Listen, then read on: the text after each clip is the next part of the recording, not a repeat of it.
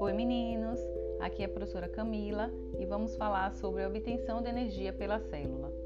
Os seres vivos conseguem energia para realizar suas atividades vitais a partir da alimentação.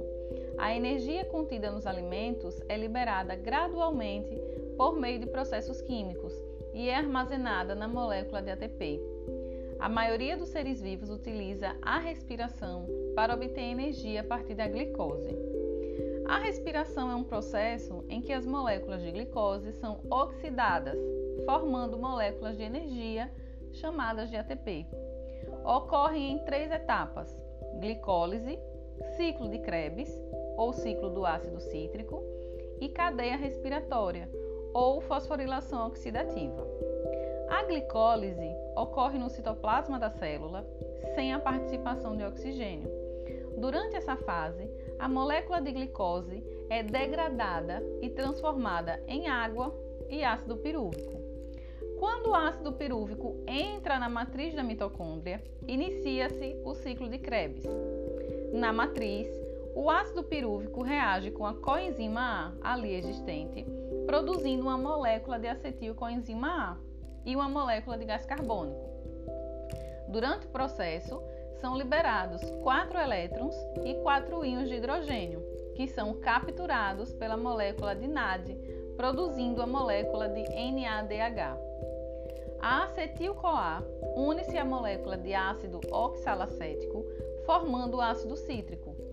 O ácido cítrico, por sua vez, inicia uma série de reações em que são liberadas moléculas de gás carbônico, elétrons e íons de hidrogênio. Ao final das reações, o ácido oxalacético se restabelece, podendo reiniciar o ciclo. Os elétrons e os íons de hidrogênio são capturados novamente pela molécula de NAD, se transformando em NADH. Nesse momento, eles também são capturados pela molécula de FAD e são transformados em FADH2. A última fase da respiração é a cadeia respiratória. Nessa etapa, as moléculas de NADH e FADH2 são capturados por complexos proteicos localizados nas cristas da mitocôndria e são levados até o oxigênio. As cristas mitocondriais também contêm proteínas capazes de capturar elétrons, chamados de citócromos. Os elétrons, ao passar pelas proteínas, perdem energia e, ao final, combinam-se com o gás oxigênio, formando água.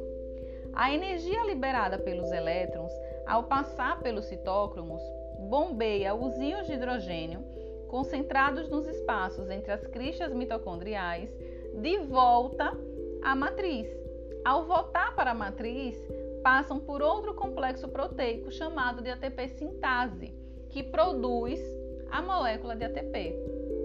Ao final de todo o processo de respiração, há um saldo positivo de 30 a 32 moléculas de ATP sendo formadas a partir de cada molécula de glicose.